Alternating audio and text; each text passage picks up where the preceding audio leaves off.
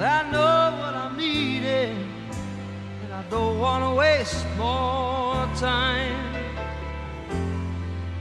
I'm in a New York state of mind.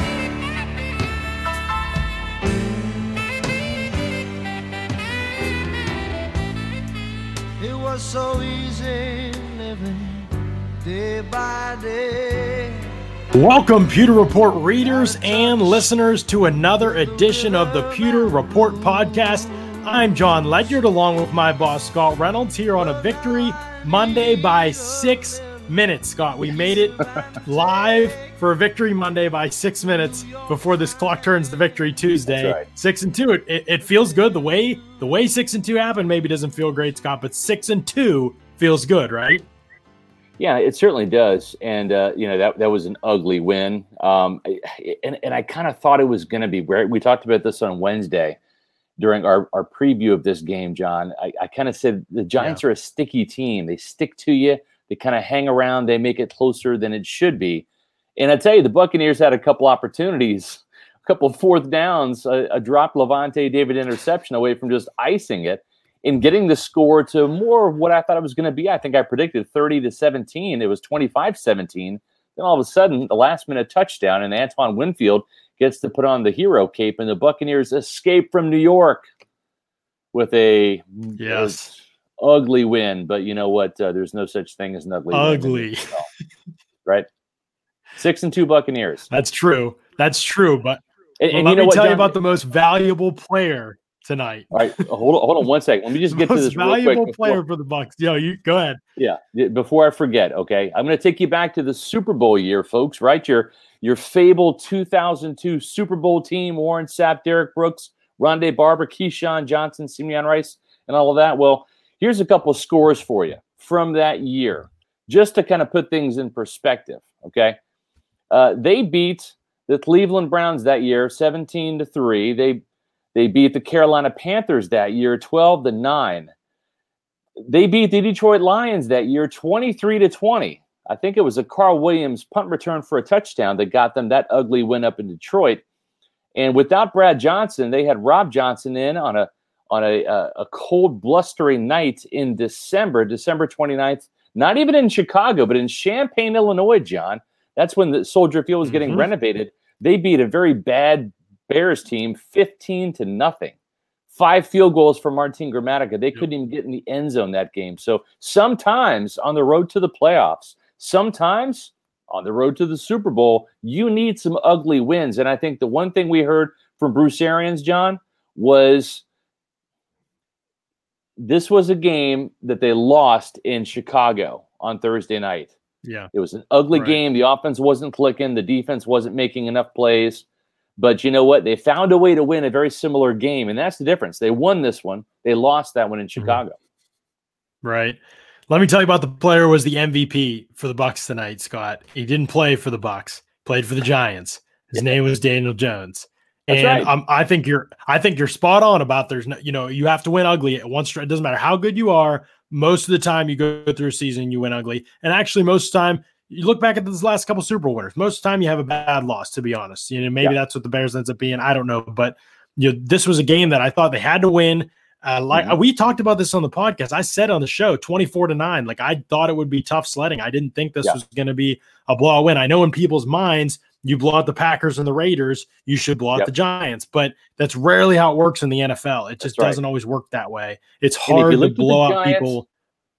You know, they, they, only got blown out one time. That was by the 49ers. They they played the Pittsburgh Right. Steelers close in week one. They lost by 10. They lost 17 to 9 to the Rams. Their only win was, you know, was was a close one against uh, the Washington football team. They had a couple of close losses, you know. Uh, so yeah, they I- played everybody tough. Yeah. And and that doesn't excuse it though. And I'll get back to my Right. point. I mean, I think Daniel Jones, if he isn't the Giants quarterback, and if really most other quarterbacks in the league, including probably a Nick Foles type of quarterback, plays tonight, the Bucks lose this game. And it might not have been that close. I mean, the defense get, here they are in the second half getting stops. There's dudes wide open on all these stops for touchdowns. Yeah. I mean, wide open, man. Three straight drives, and two of those ended in interceptions, and the other one was uh was a was a three and out. And there, but Yeah. there's guys wide open behind court. I mean, So it was a bad night for the Tampa Bay defense. It was a worse night than an already too close for comfort score and box score indicated that it was. But they come away with the victory. And if it hadn't been for Daniel Jones throwing two silly interceptions, missing yeah. multiple throws down the field, and John, being even exactly a little bit right. late with that two point conversion, I still think Winfield made a heck of a play. But yeah, that those were the different. That was honestly the difference in the game. If we're being if we're being completely nope. unbiased and honest, in this game, that was the difference. Yes, it, you're you're exactly right. And and again, it's like you look at Tom Brady, and it took him a while to really warm up. I mean, it was a cold night, but Brady's used to the cold. Maybe he's used to the to the heat now in Tampa. Maybe maybe it took him a little while to get warmed up. Um, he came out with two touchdown passes to his guys, Mike Evans and Rob Gronkowski, in the second half. That really proved to be the difference. But the other difference maker for Brady was no interceptions, right? I mean, that's that's key. And you saw those two interceptions right. from Daniel Jones. That's something, John, that that you just talked about, and also Bruce Arians mentioned in the conference call that we just got off of a second ago. He says, you know, he's like, you, you can't make those those type of interceptions. He's in the grass both times. Shaq Barrett's right there with the pressure, and you either got to you know eat it mm-hmm. and take the sack, or you got to throw it away. Um, and, and, he didn't, and, and that was costly. And thankfully for Sean Murphy Bunting and for Carlton Davis, they came up with some big, big interceptions that were needed in this win. That was on you. That wasn't that interesting. Arians' comments after the game. I mean, for you don't yeah. often hear the opposing coach say, "Oh, you know, those two interceptions probably cost him the game," and you know that young yeah. quarterback's got to make a different play. I mean, he went on to compliment Jones too, and then you know, right he plays uh, in a way that suggests he can, you know, feels like he can win any game. And so I, I get where he's coming from. But it was funny to hear him say it because he's absolutely, but he's absolutely right. Like that was probably the reason. He knows they probably didn't play well enough to win that game. And um, you know, I think that that's something that, like like we said, you know, the Bears game. This was so reminiscent to the Bears game in so many ways. Even like the missed opportunities down the field. Foles like they had a couple opportunities down the field. Foles didn't hit, but all the free receptions underneath, just the uncontested stuff, playing off coverage, yeah. not adjusting, pass rush not being dominant enough, but also the ball was getting out quick, trying to be fair to the pass rush. And you know, you know, so I think it was it was so similar defensively to how that game went. And then, but I think the difference in this game was I thought the Bucks offense responded in the second half in a way that they didn't against the Bears. Really, I thought in the game yeah. against the Bears they just kind of continued to sputter in the second half, and I really think the Bucks offense played well enough to win this game had the defense done their part, I mean, obviously they win, so they did enough of their part. But I think the offense played well enough to win. Like I said, I thought they were going to have 24 points. I think the Giants defense is tough. I think they've played people yep. tough all year, and I thought that just as they did, the Bucks would try and try to establish that run, and uh, it wouldn't work, Almost and it didn't. Fault, he stuck Almost with it. Almost, yeah, they, really did. Oh, it, just, it got to the point where it was so predictable. They were literally wasting first down in the second half. And yeah. and, and and again, Bruce Arians comes out after the game. I asked him the question, why'd you keep running on first down when you were getting no yards, one yard, two yards? And he says, Well, we needed to to to maintain the play action. I mean, that's that's a fallacy, really.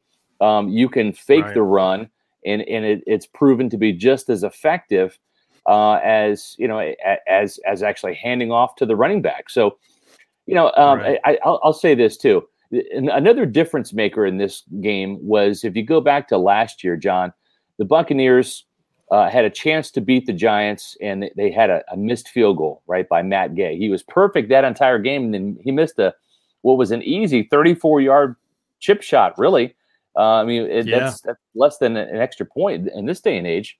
And uh, you know he missed it in the right. south end zone. Ryan Succop, I mean, four for four tonight he made the extra points that he yeah. was he was put out there to make. And this guy is connecting Huge. on 88% of his field goals this year. And keep in mind, he had his first one blocked. It wasn't even his fault. So I mean, he has been yeah. Mark's, Mark's going to be ticked that you're bringing this up, but I know. But Mark's I mean, going to be so I, mad when he listens to this. Got to give the guy tomorrow. credit. I got to give him credit. It's it's just it's, that's just right. how it is. Yeah. Right. You know, no, John, I, I completely agree with you. He's played phenomenal yeah, I, I, think we, we need to uh, to recognize a couple of uh, of super chats here that we've got. Yeah, absolutely. Uh, let, us Tally let's pull Bucks. up here.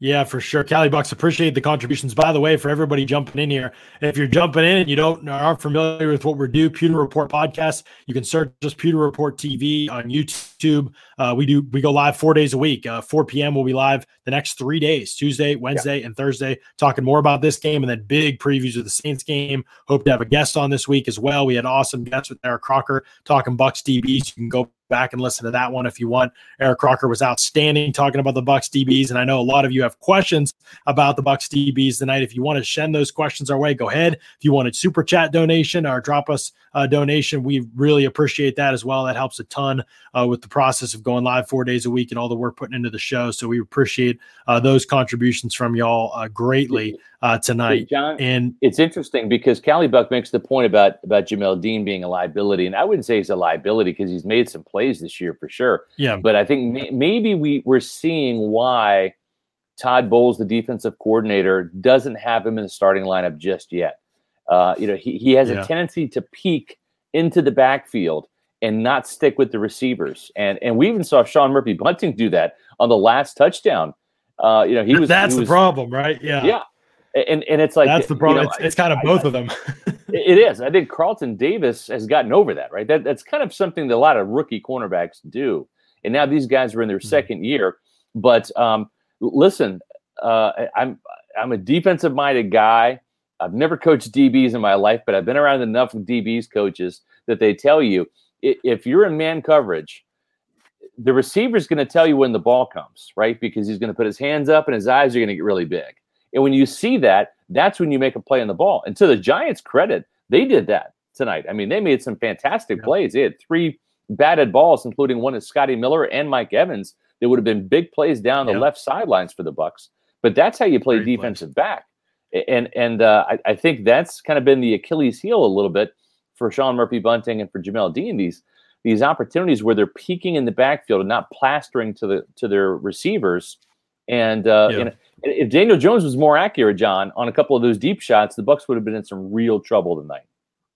Oh, absolutely. And you know, I think a couple things. It's important to remember the larger sample size. Sometimes as as as evaluators, we need to be really careful of it. But also, you know, as fans, if you're looking to have like I think what a strong, well-educated opinion, you know, it's it's it's interesting with Jamel Dean because he has been really good all season long, with almost without fault until that Raiders play uh last week, really. Um, you know, and then last couple weeks, there's been some bumps on the road. So there are times where, yes, he could be concerning. I think we've recognized an issue with him that he has to work on and get better at. He's still also really good at other things. You know, he had a really bad game tonight. The larger sample size for Dean's career still says he's a very good player. Right. The larger sample size for Sean Murphy Bunting says not so much so far, you know, and especially this mm-hmm. season. And we saw it late in the game tonight, letting a receiver behind you in that situation you know it's just not what something that you can do and again he's got his eyes you know he's got those both of them have to realize you need to flip your hips and get right. vertical a little bit sooner if you, you don't have to like bail out completely but you have to be able to flip your hips as you recognize and read a receiver's route and be able to get vertical with these guys. And you can't be giving up big plays over your head. We saw it earlier this season with Sean Murphy bunting yep. against the Chargers. But the sample size for both for Dean, I think, is still really strong. Mm-hmm. So while I do say, you know, you're right that that might be why Todd Bowles isn't playing him more. The reality is, I'm not sure that Murphy bunting is a better option, nor does he have the upside that Dean does. Uh, I think most of the time. And so that's why I would still think it's a good process to keep playing Dean, but he's got to work on that. He's going to get double moved yeah. a ton until he put in late in the game. He did. He after he got beat a couple times, he adjusted and he stayed on top of a route that Daniel Jones wanted in the red zone on a double on another double move, a slant and go. And so I, you already saw some process, but it, it's it's some it's part of the process. You know what I mean? With these guys, like they, yep. they're they're still growing and they're still learning. And, and you know who else is still growing, uh, John? The Monday Night Football announcers who called the Buccaneers the Patriots. Called them New England like three times tonight. Big I didn't even hear that. That's hilarious. Yeah, I heard it once, but but I, I was I was focused on obviously writing and, and covering. But yeah, apparently Big Earn, we appreciate the the super chat there. Um, you know, uh, it's a new Monday Night crew, and I guess when you have Tom Brady and Rob Gronkowski, old habits die hard. But but yeah, it's uh you know it's certainly uh, the Tampa Bay Buccaneers six and two. Right. Those New England Patriots, last time I checked, are two and five. Right. I'm just being honest with you about this one here too, uh, Scott.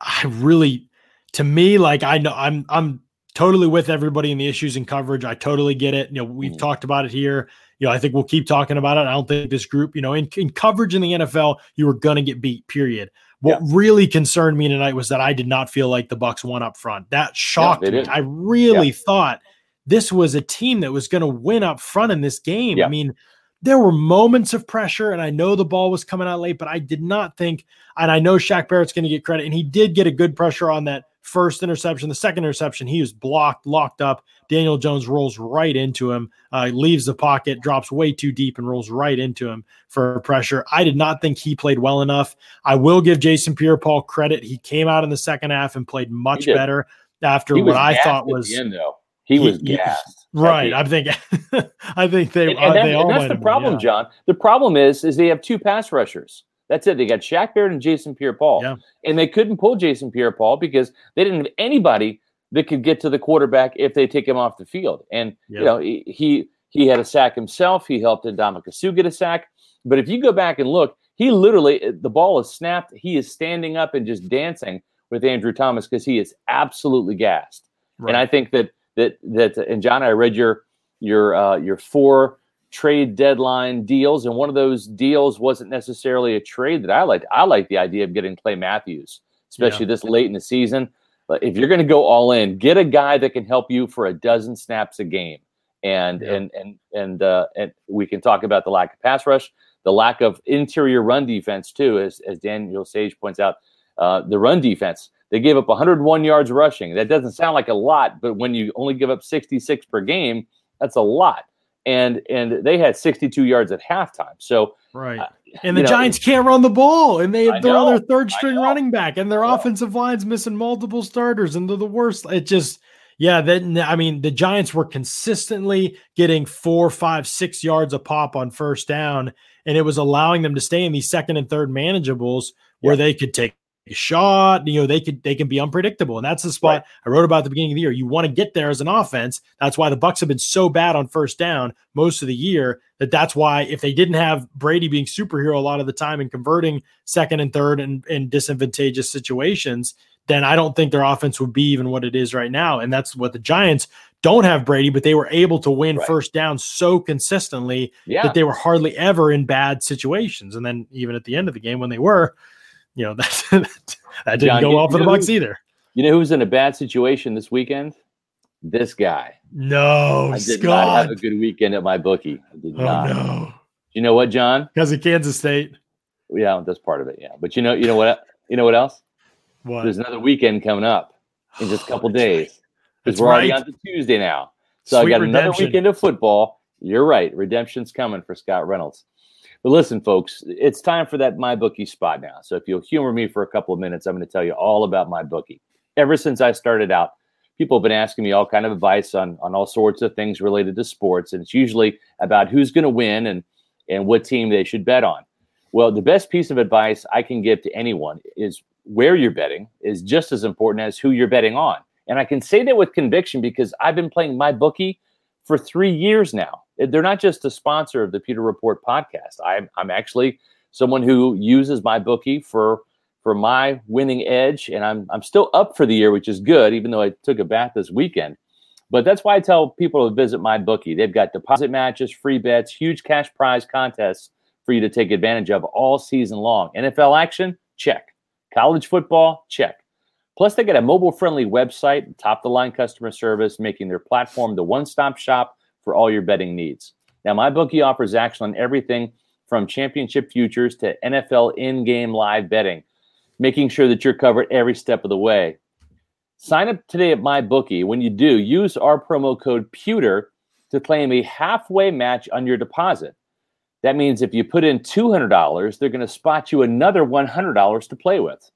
It's a bonus designed to give you a little bit of help and head start in your winning season. That's promo code PEWTER so you can claim your halfway bonus when you make your initial deposit. Stacked UFC cards, presidential prop bets for tomorrow, and all the major sports await you at MyBookie. Sign up today and begin your winning season exclusively at MyBookie. You know, Scott, we talked about you mentioned quickly, and I just wanted to plug real quick for anybody because there were some comments and people asking. But that, that article I wrote about the trade deadline and four moves the Bucks could make yeah. uh, was mostly centered around edge rusher help. Although there was a player that I think the Bucks could trade that was currently on the roster too. But uh, that's over at pewterreport.com. You yes. can check that out, uh, and you can uh, check out kind of the some of the players that I had kind of targeted for the Bucks. We may talk about that uh, tomorrow a little bit too. Although if there's especially if there's anything to report.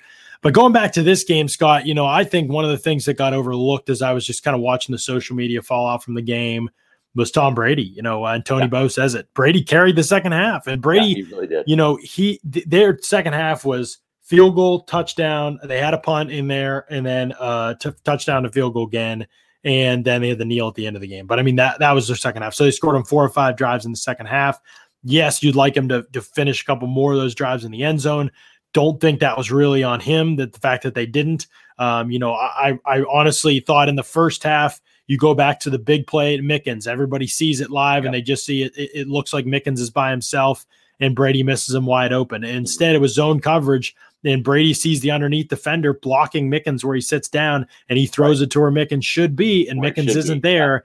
And and that's the kind of stuff people miss if you're not paying attention to the and that's fine for fans to miss right. it that's fine and you know what but and john what chris godwin makes that play chris exactly godwin right. continues that and right. makes that play and, and, that's been honestly the big knock on Mickens. You know, if you ask Ted Nguyen over at the Athletic, who covered him when when, when Mickens uh, was with the Raiders, you know, is that he, finding those zone spaces has never come naturally to him. And so when he right. missed him, it looked bad from the broadcast on Brady, but it wasn't Brady's fault. And then Mickens drops a pass and Fournette drops a pass. And so, I mean, you have guys making mistakes like they did early in the season.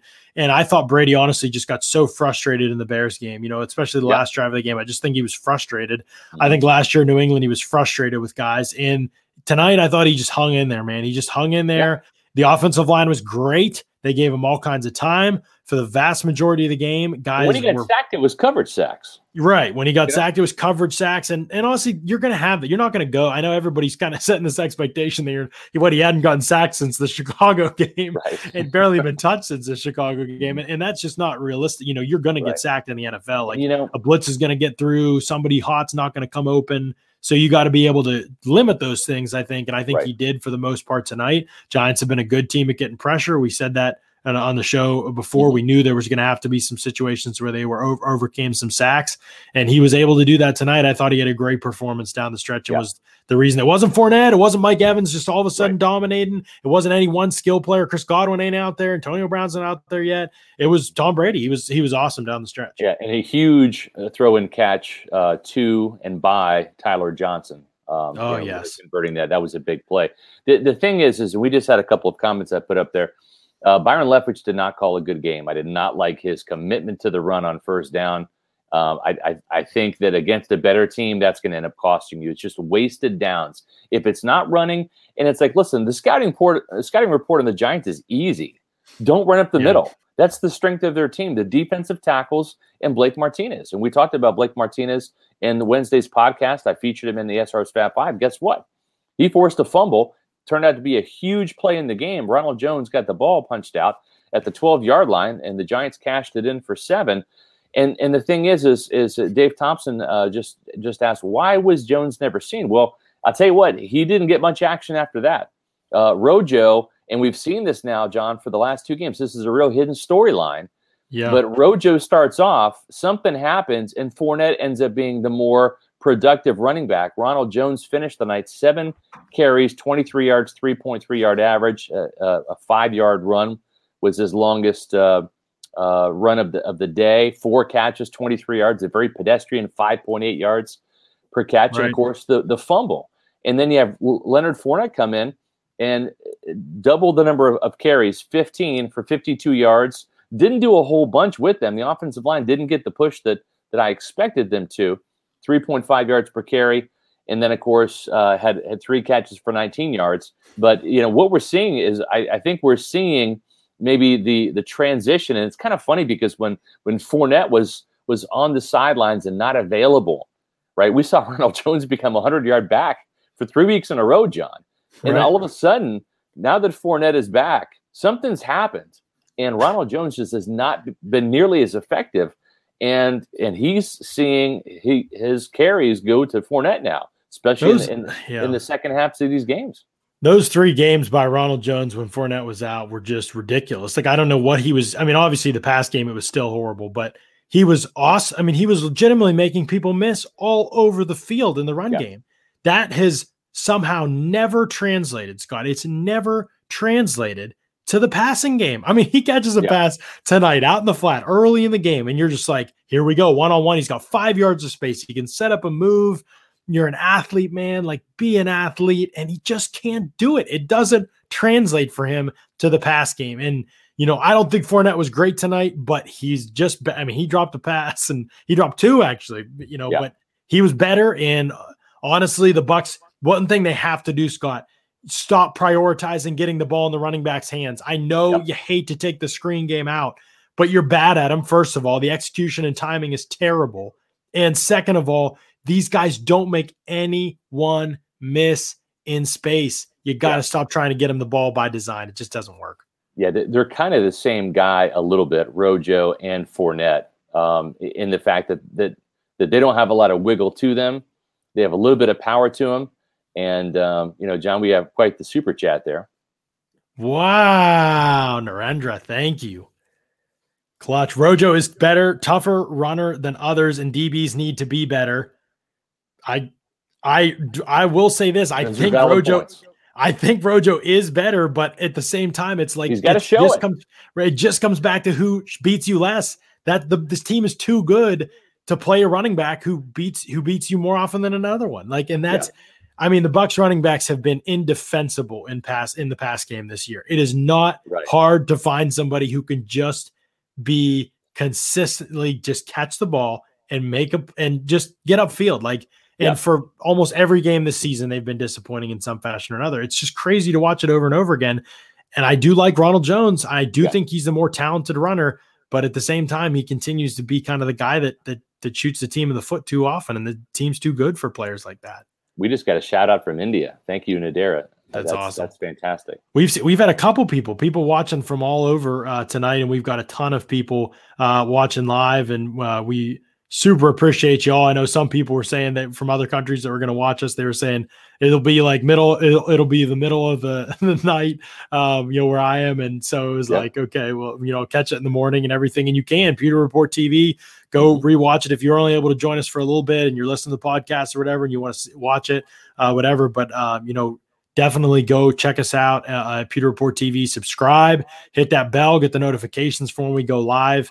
Uh, we do this four days a week. Uh, we're going live talking Bucks, and we're going to do it in the off season too. You're going to get all the draft and off season content you could ever ask for right here on the Pewter Report podcast. So uh, make sure y'all y'all check that out for sure. Scott, I know you emphasized the first down runs, and you talked about how disappointing they were, and I think it comes back to the, the backs are part of it, but also we knew this going in. I, I don't think the Bucks offensive line is a unit that is constructed to remove people off the ball. That is not what they Yeah. do. That it's not saying that they're not physical. They are physical, but they are not a big offensive line. They are not a mauling offensive line. They play nasty, absolutely. They play physical, but Ryan Jensen is a smaller center. You know, Ali Marpet and and uh, Alex Cappa are not big guards. This is not a Yeah, team they're, that's they're gonna 330 pound guys. yeah, up- they're right. They're not built like that. They're not built like the Jaguars' offensive line when Leonard Fournette was there. They didn't assemble their team that way, and frankly, that's brilliant. It's why they're so Yeah. good in pass protection. They prioritize the right thing. But Well, no, actually, calls- John, John, they, they prioritize the left thing. When you look at, at this offensive line and how it's constructed, Donovan Smith, obviously a left tackle at, at Penn State. Ali Marpet was a left tackle at Hobart College. Uh, Ryan Jensen was a left tackle at Northern Colorado. Alex Cappa was a left tackle at uh, Sacramento State. Or no, what, what, where's he from? I'm having a, I'm having a. who senior who'd you say? Alex Cappa. Alex Cappa was uh was Humboldt. uh Humboldt Uh, State. Yeah, Humboldt, State. Humboldt Yep. State. There we go. And then Tristan Wirfs is a right tackle, but he's played a little bit of left tackle too. Yeah. So, so it's interesting, right? Because they they have an offensive line that is that is better in pass protection because of Yeah. all these guys that played the left left tackle, and, and they've got some athleticism. But but you're right, John. They're not they're not the maulers Right. that that maybe a Tristan Wirfs kind of is, and I think will continue to develop into. as as his NFL career goes on. Right. And I don't love the Bucks run scheme. I've made no secret yeah. about that really. Like uh, I think it's just, you know, to me I, I would but again, I, I, don't think the backs are necessarily a fit for much either, you know. So I think it just it's just hard. Like you're just not going to be a team that's built around the run. So you just have to. You, it's hard because you want to balance it and you do want to work some runs in, and at times you do hit some because you do have that talent that's there. But just at the same don't time, don't do it on first down every right. friggin' time, right? Exactly right, right. And and when clearly, I think late in the game you were having so much success throwing the ball that it was feeling like waste of plays um, to do that, and the Giants were loading up, and the Giants are so good at, in the interior at stopping the run. And so you were just kind of playing to their strengths. And that was amplified on the third and one, right? I mean, that was the Giants literally were in a bare front with three guys essentially in the A gaps. I mean, they are just they're if there's one, they're ready for the quarterback sneak. Yeah. And the Bucks just ran right there, and it's just kind of like, man, uh, you got to just think outside the box a little bit more there. If you need to call timeout, whatever, you like, but that's a big conversion. If you convert that, the Giants never have a chance to drive down really in that game because uh, remember they were already yeah. using their timeouts. So where's Shady McCoy? Mitch Jamura wants to know. Where's oh Shady man, McCoy? he is on the bench, left bench, where he belongs. Shady McCoy's time, I believe, unless there's an injury, I think his time is over. Wouldn't even surprise me to see him not not make it to the season. Although I guess he's popular in the locker room, so maybe he's a guy that they keep around. I, I, think I think too is you know he he didn't dress for for the Super Bowl, right? I think he was mm-hmm. inactive for the Super Bowl with Correct. the Chiefs, and, and, was also inactive for the playoffs too. So, so uh, you know, I think I think history is repeating itself here for Shady McCoy as right. we're seeing Leonard Fournette really take over that third down role. Right, and he's honestly his insurance policy in case the, something happens uh, to one of the Bucks starting running backs, a veteran they feel like they can lean on, even if he hasn't quite proven it this season. But you know, Did I is insurance? Yes, you heard insurance, Scott, and you know is proving it this season is our friends over at Brier Grieves, as you found out recently yes. when you gave Brier Grieves Insurance.com a call. There are still some hurricanes forming in the Gulf.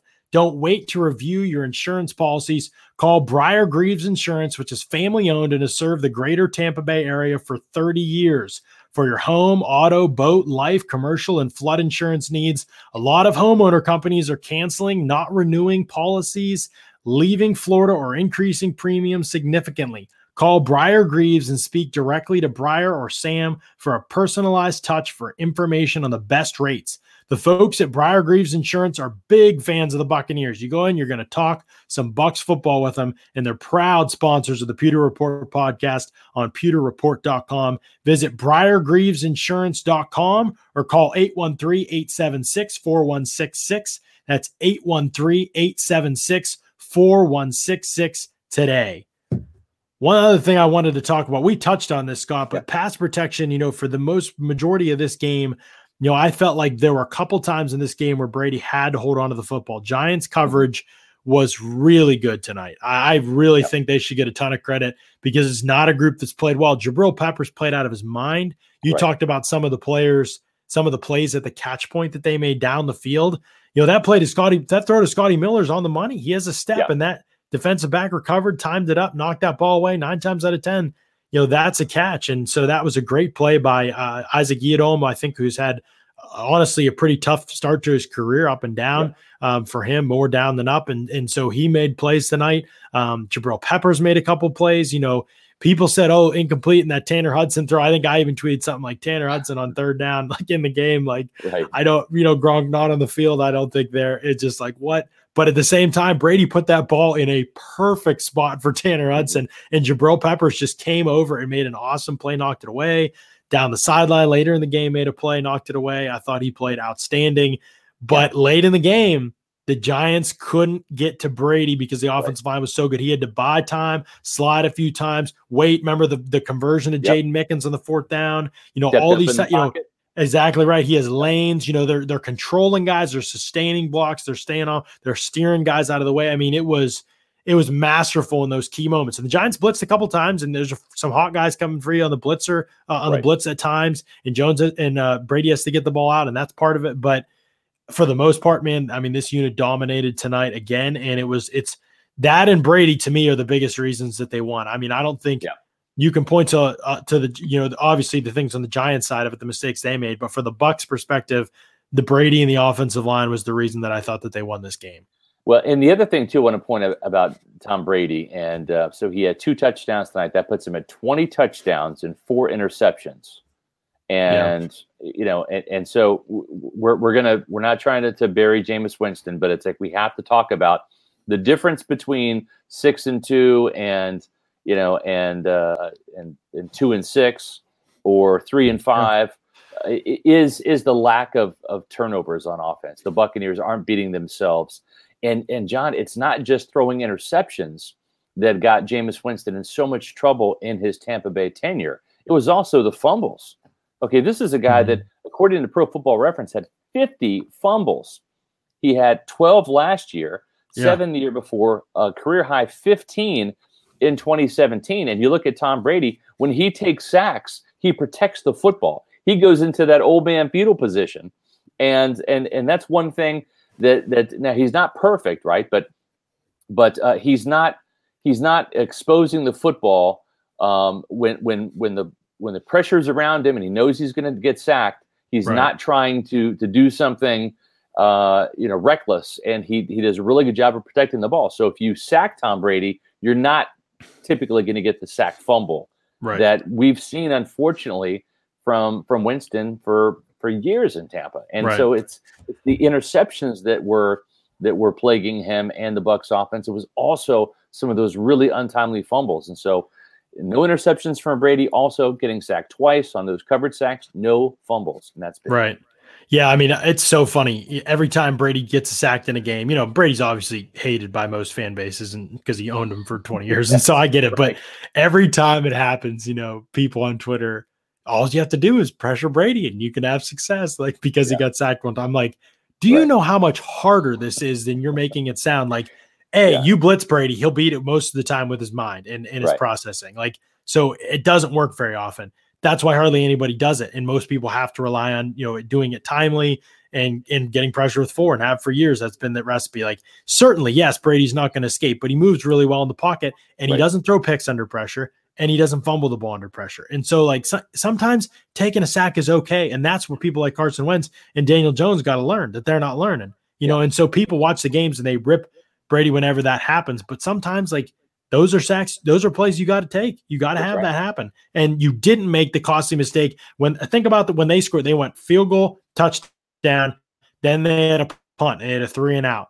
And yeah. Brady took a sack on that drive because nothing was there. You saw the replay. There's nothing there for Brady exactly. on that drive and on that play on that third down. And so he takes the sack, but he doesn't make a backbreaking mistake that gives the Giants the ball down there and that, and he lets them punt it away. Then they get the ball back and they're able to score and they're able to go up and they're able to win the game. Yep. So it's those. It's exactly what you're saying. Like in the in a game like this, if Tom Brady had had a turnover, it honestly might have. It, it, it that's the kind of thing that it might have cost him the game. Yeah. It, it might have. And there's just no way Jameis or, or, other options too out there in the league. I mean, I just mentioned right. Wentz and, and Daniel Jones.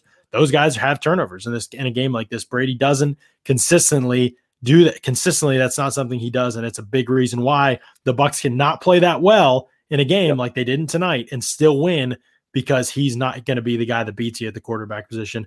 And it helps that he also kind right. of balled out at the end of the game and, and, and made some great plays too. And, and, John, I would be remiss if if I didn't point out that I think we saw tonight why this team got Antonio Brown, you know, and and why they went out and did that. Because again, without Chris Godwin, uh, it just seems like this offense doesn't click like it does when he's in the lineup. And mm-hmm. uh, you know, and yes, Tom Brady was off on a lot of those passes. Uh, not a lot, but but uh, his fair share of passes in the first half for sure. Settled down uh, in the second half. But the thing is, is is John, you don't want to be targeting Jaydon Mickens eight times, right. five catches for 36 yards. If you put if you swap him out for Antonio Brown, Brown's going to do a lot more with those targets. He's going to sure. do a lot more with those catches. And so yeah. I, I, I just think that that that you're seeing now um, why and, and Mike Evans, you know, struggled tonight against Bradberry. That wasn't, uh, you know, that, that was not a surprise. Bradberry has, has done a really good job of, of kind of, um, you know, owning Evans more than, than any other cornerback. But Evans had the last laugh with a touchdown. But I, I think we're seeing why um, the Bucks are are going, you know, with Antonio Brown on Sunday night against the Saints. He's going to play. Yeah and I'm predicting he's going to get a touchdown in his first his first game. Hell, he got a, a touchdown in his first game with Brady in a first and only game right up there with the Patriots. So why not? You know, right? Yeah, it'll be interesting. I mean, Chris Godwin is obviously huge for this offense. People noticed that tonight. You see Jaydon Mickens stepping up. We already talked about the play Godwin would have made. Yeah. The Mickens didn't. there was a big one that probably could easily have resulted in a scoring drive there early in the game. And so, you know, I think that you're right. Chris Godwin's so important to the offense. Um, I do think him coming back is clutch. I also felt like in this game they found a way to get those plays without Chris Godwin, and so that's a great sign. You know, I think they're getting better at getting the short to intermediate stuff. Really, when they don't, it when they haven't in this in in this season, it's been because of drops. Usually, that's been the problem, or because they were in third and long. But when they're in manageable down and distance situations, they've been a lot better at converting those and i think that other guys are stepping up you know it was it was weird i texted at halftime right i think it were before yep. halftime maybe and we're like we're seeing why they signed eh, you know ab i texted yep. the Pewter report chat and, and, you know and obviously i was like i got you know i don't think that this team needs ab but again without chris godwin you're right like that is something like tonight was revealed but then in the second half you all said tyler johnson step up you know you yep. rob gronkowski emerge again and makes him clutch combat catches. You know, you can do some clutch right. things in, in, that second half. You know, Mike Evans drew the big flag and had a couple on honestly a couple great plays and obviously an awesome catch on the touchdown. I know he dropped a two point conversion and that almost was a huge, huge mistake in this game. But I think you know altogether, I don't wouldn't say that they necessarily have to have those guys to win, but certainly it's going to be. You're right. It's going to be way tougher to defend. Brady has shown he is never going to lock on to a receiver. We've seen that. It's not even a right. surprise at this point to see what eight guys caught a ball, and I think every single one had more than one catch tonight. Like yeah. he doesn't care who you are, where you're from.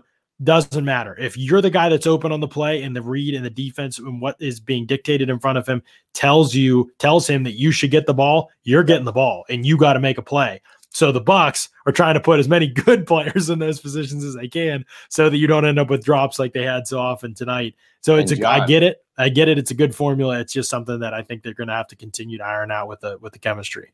John, speaking of balls, we have our game ball segment coming up. It's sponsored yes. by Manscaped, of course. So let me tell you about this little beauty right here. Okay, this is the lawnmower 3.0, and I tell you, uh, I did it, John. Does some work, man. It does. Does, it does some, some work. work. Manscaped was great. They, they, gave each one of us, uh, yourself, myself, uh, Cookie, Grizz, Matt Matera, a, a fantastic uh, Manscaped kit. And it comes with this great travel bag and all sorts of, of products uh, as, as well. The, the big thing is the is the, the lawnmower 3.0, this bad boy right here. But yep. uh, they've got the the reviver, they've got the ball toner, uh, it's it's a fantastic kit, and you know, John, with the holiday season coming up, it's it's a fantastic gift. And um, uh, I, I, just, matter of fact, I just made a purchase tonight. I sent one to. Uh, I'm not going to reveal his name, but uh, I, will I'll, I'll reveal it tomorrow. But um, but I've already ordered from Manscaped. And listen, guys, football is back. And that means it's time to throw in your team colors and make sure you don't fumble your grooming below your waist. Our partners at Manscaped are here to save your boys from a big hit. So you stay clean and you take care of yourself where it matters most. Manscaped is here with a surefire touchdown with the best tools for your grooming experience. That's why Manscaped has redesigned the electric trimmer. The Manscaped engineering team spent 18 months perfecting the greatest ball hair trimmer ever created and just released the new and improved Lawnmower 3.0. John, I used it once um, and I, I got to admit, I was, I was a touch skeptical, and it performed like a dream. Watch. It yeah. is. So it is. is. I've been I've extremely impressed. Not that I wasn't yeah. not that I'm surprised, but extremely impressed. This thing is mint. It's a terrific purchase. It, it really is. And so it, listen, we we get a, a 95% male audience, right? And guys, the holiday season's coming up, and if, if your significant other is saying, you know, what do you want for for Christmas? What do you want for the holiday season? Um, this Manscaped, it's the real deal. And the great thing about it is, is is the the ceramic blade in the skin safe technology. Your snags are going to be reduced. Now, I got to admit, I did have a little bit of a nick, but I didn't read the instructions, which is go slow. You know, slow and steady wins the race. And I found out the hard way. It had nothing to do with this. It was my fault. Yeah, um, this is a tortoise greater than hair situation. most definitely. Um, but the, the cool thing is, is, is the perfect package 3.0 is, is what we're talking about. And you get the, the lawnmower. This thing's waterproof. You can take it in the shower. You got the cordless body trimmer, performance boxer briefs, the travel bag uh, for when you're done quarantining. And uh, it also comes with the crop reviver and the crop preserver. Uh, the crop preserver is the anti-chafing ball deodorant, which ensures that your afternoon stroll doesn't end up with your ball sticking to your leg and that's just that's just a fact. So here's here's the thing. You can get 20% off by going to manscaped.com and using the promo code pewter. That's pewter, P W T E R. Manscaped.com. They're going to give you 20% off and you're going to get free shipping. So it's it's a great deal. Take advantage of this limited time offer for Manscaped's Pro Bowl lineup and uh, try it for yourself. So whether it's for a gift for somebody else uh, your brother, your dad, your uncle, your granddad, uh, your college roommate, uh, who, you know, whoever. It's a fantastic gift. So get 20% off free shipping with the promo code pewter at manscaped.com. That's 20% off and free shipping at manscaped.com. Use the promo code pewter. Football season is here. It's time to audible from the ordinary and choose Manscaped for your most important male grooming needs. Now, John, we're going to offer um, a free Pewter Report t-shirt on top of this offer. Yes. For the first 10 people that take care of this and go to manscaped.com and enter promo code pewter and and sign up for Manscaped, whether it's for you or a gift. Okay. You're going to get a free Pewter Report t-shirt. All you have to do is forward your receipt to me at sr at pewterreport.com. sr at pewterreport.com. Forward that. It doesn't have any of your credit card information. Don't worry about it and, and all your information, your address and stuff will be kept private. But we need that to send a T-shirt to, and I'll mm-hmm. I'll communicate with you, and we'll get your your T-shirt size and all that. And uh, I think we've got uh, white, black, and and gray to choose from. Uh, really cool pewterreport.com T-shirts, um, and wow. and we have we had that as a gift. So that's only for the first ten people that sign up. Manscaped.com promo code pewter. Send me your receipt. Email it to me at srpewterreport.com, and I'll send you a freepewterreport.com t-shirt. Wow. 20% off, free shipping, an awesome, the awesome lawnmower, and the whole kit that comes with it, and a yeah. Pewter Report t-shirt. Yes. Oh my gosh. Christmas Folks, comes early when you are six and two. You got to pull the trigger on this deal. I'm telling yep. you, man. This is awesome. All right, our game balls, Scott. We got to get to our game balls. Yep. Tough one. I got to put on my positive cap because game balls are positive. Um, Okay. Uh, one offense, one defense is typically what we do. I'll yep. stick with it, although I know Ryan Succop deserves that shot out. We gave him his love. Let's yep. not overdo it. Yeah. we don't want to jinx him. He's a kicker after all. That's right. Yeah. That's right. Um, but the Bucks offensive line, that's where I'm going. I got to give them a game ball. I guess I'm giving out five, but that's a unit. I mean, it, it worked that yep. way together. There isn't one dominant pass rusher on the Giants team. So yes, it made life easier for them. But like I said, there were a few times where Brady really had to hold on to the ball to make plays. You know, I think about the fourth down conversion to Mickens to get him yeah. a field goal on that drive. I think about the the third or the, the 18 yard completion to Rob Gronkowski. I don't remember what down it was. Um, you know, both of those plays, I thought that group tongue and so tough. A couple others throughout the game. Yard pass to Tyler yeah. Johnson on that first and 20. That's right. Yep. They they were great. They were awesome. And I think they deserve the game ball. Defensively, oh boy, this is a tough one because not many people played very well on the defensive side of the ball. And I'll probably steal yours, but one of the only guys who didn't make many mistakes tonight and, and made a clutch play at the end of the game to win it was Antoine Winfield. I thought yeah. he was really, really good. Um, you know, you think even back to the first half, the Giants ran that uh, forget now, was it an end around or something like that mm-hmm. when they were after the Rojo fumble. And yep. then they bounce to the opposite side of the field, and Winfield just comes screaming across the field. And then later in the game, uh, he makes a stop then. And then later in the game on the two point conversion, I know Jones was a little bit late with the throw, maybe, but I mean, Winfield's closing speed just shocked him, I think. I mean, I yeah. think he just didn't think anybody was going to be there. So he was trying to make this perfect throw. And Winfield's ability to read that across the field and get there in time was special. Special traits. I think we're seeing a special player in the Bucks defense. Definitely.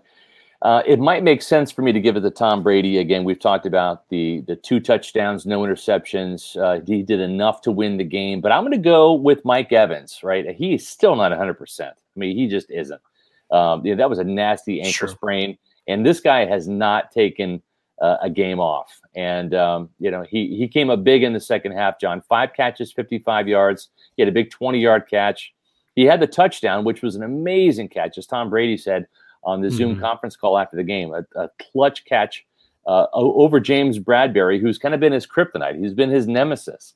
And so for me to see Mike get that, plus a very important pass interference call on mm-hmm. Bradberry, mm-hmm. really stepped up when the Bucks needed him to and uh, and helped uh, get this win. So I'm going to give a game ball to Mike Evans, who's just gutting it out this season. He doesn't care about the thousand yards. He wants the playoffs. He wants a chance for a Super Bowl, and uh, so I, I'm going to give it to him. Defensively, yeah, Winfield certainly deserves that. But you know what? I'm going to give it to Jason Pierre-Paul. Jason Pierre-Paul did have a sack.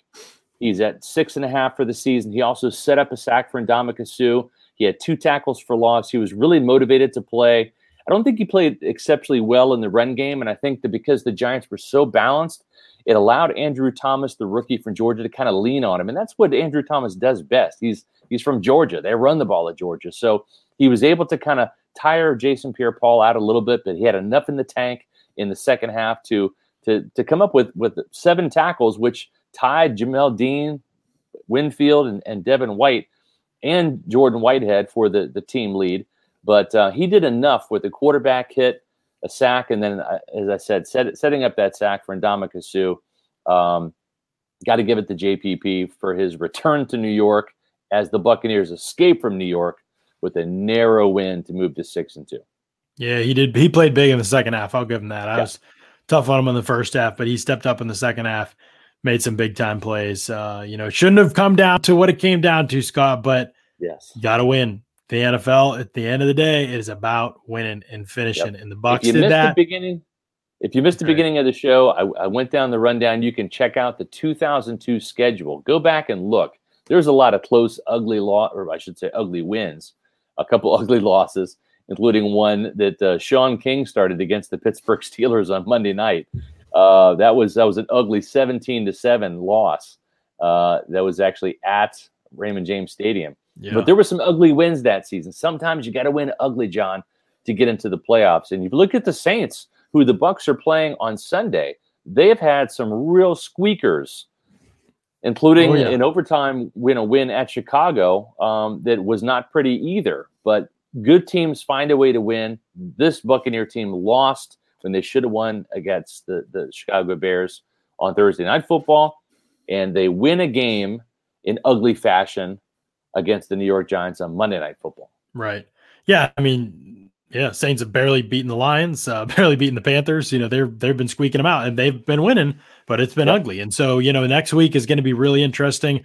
To me, there clearly is no dominant team in the NFC. You know, Seattle just can't defend. Uh, and you know, Nick Mullens gets in the game and almost leads them to Nick Mullens almost led yeah. the 49ers. I mean, they just can't defend. They have an unbelievable offense. So I'll give them that. Packers lose to the Vikings you know, it is just it's it's a weird year. There's no dominant it's team. It's going to come down to who's hot in December, right? Yeah. It's going to come down to who's got the momentum heading into the playoffs. Right. And we talk about the Giants and the Bucks. Now, I'll end with this.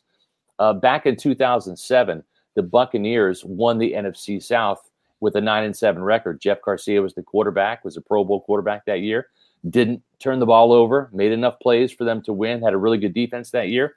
And the New York Giants came down to Raymond James Stadium, and and they won that year, and they knocked the Bucks out of the of the playoffs in the first round on the road, and then they went on the road two more times, John, mm-hmm.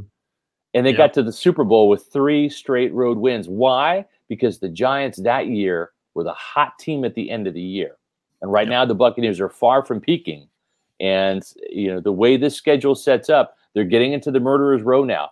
The yep. Saints the Panthers on the road, the the Rams on Monday Night Football at home, the Chiefs uh, on on a Sunday night afternoon game at Ray J. Mm-hmm. Then you look at can you finish against some lesser teams? Can you avoid playing to the level of your competition? Minnesota Vikings at home, Atlanta Falcons on the road, Detroit Lions on the road, and then you've got the the Falcons at home to end the season. So yeah. And all those guys, all those teams are still playing tough. I mean, all They those are. teams They are. are still playing tough. We'll see what the situation is at the end of the year. I know the records go down and guys end up getting put on IR a lot of the time in those situations, and teams start to you know tank quietly. Um, but you know, I, yeah, you're right. This this four game stretch, we're going to learn a lot about the Bucks in this four game stretch. I mean, not saying they're going to win all four of them, but Saints, Panthers, Rams, Chiefs. We're going to learn a lot about them and what the ceiling is for this team. And Antonio Brown, hopefully Chris Godwin next week. We got a ton to talk about this week. We'll be back actually Yes. to, to today. I mean, it's it's technically Today, yeah. Tuesday, so uh, so Tuesday 4 p.m. we'll be on. We'll be live, and we'll have more on this win, more looking ahead, and then Wednesday we'll really look ahead in our preview show. Uh, we'll preview Buck Saints. Scott and I will break it down in depth, lots of stats and details uh, on the on that game and the matchup stuff. It'll be a ton of fun. We always have a blast with that show. And then Thursday we'll be back and hopefully have a guest on that show talking a little bit uh, about the matchup, but also some things going on with the Bucks Right. as So the- well. So here's the thing. You want to go to pewterreport.com. Right now, we have some content coming up tonight. I'll have Yep. my two point conversion coming up in the morning. And uh, and then we'll have, gosh, and uh, you know, sooner rather than later, John, we'll, four o'clock, we'll get here Eastern time, and we'll be back for another edition of the Pewter Report podcast, won't we? Yeah, absolutely. And anything at the trade deadline, Scott, is anything going to happen? Bucks going to do anything? so. I don't I think don't so think either. so. I would I wouldn't mind seeing some pass rush help, but it's easier said than done. I the end of the day, I don't know. You got to see who's available, but at the end of the day, there just aren't that many impactful pass rushers hanging around. Just the reality, and the Bucks don't have a cap space to really make a move for any a difference maker. So Yep. we'll see what happens. Uh, great with all you join joining and jumping on the Yes, show thank you tonight. so much. Great show, Pewter yeah. Nation. We love you guys. Beautiful, beautiful turnout. Pewter Nation is strong, uh, hanging with the Bucks after a, a, a tough win. Uh, I don't know if you can say that at this point. You'll you take them all, six and two, uh, and heading into a tough four game stretch. Going to be a lot of fun. We're going to be bringing it to you right here on the Pewter Report podcast. So for Scott Reynolds and John Ledyard, thank you so much for tuning in to another edition of the Pewter Report podcast. Out. Out.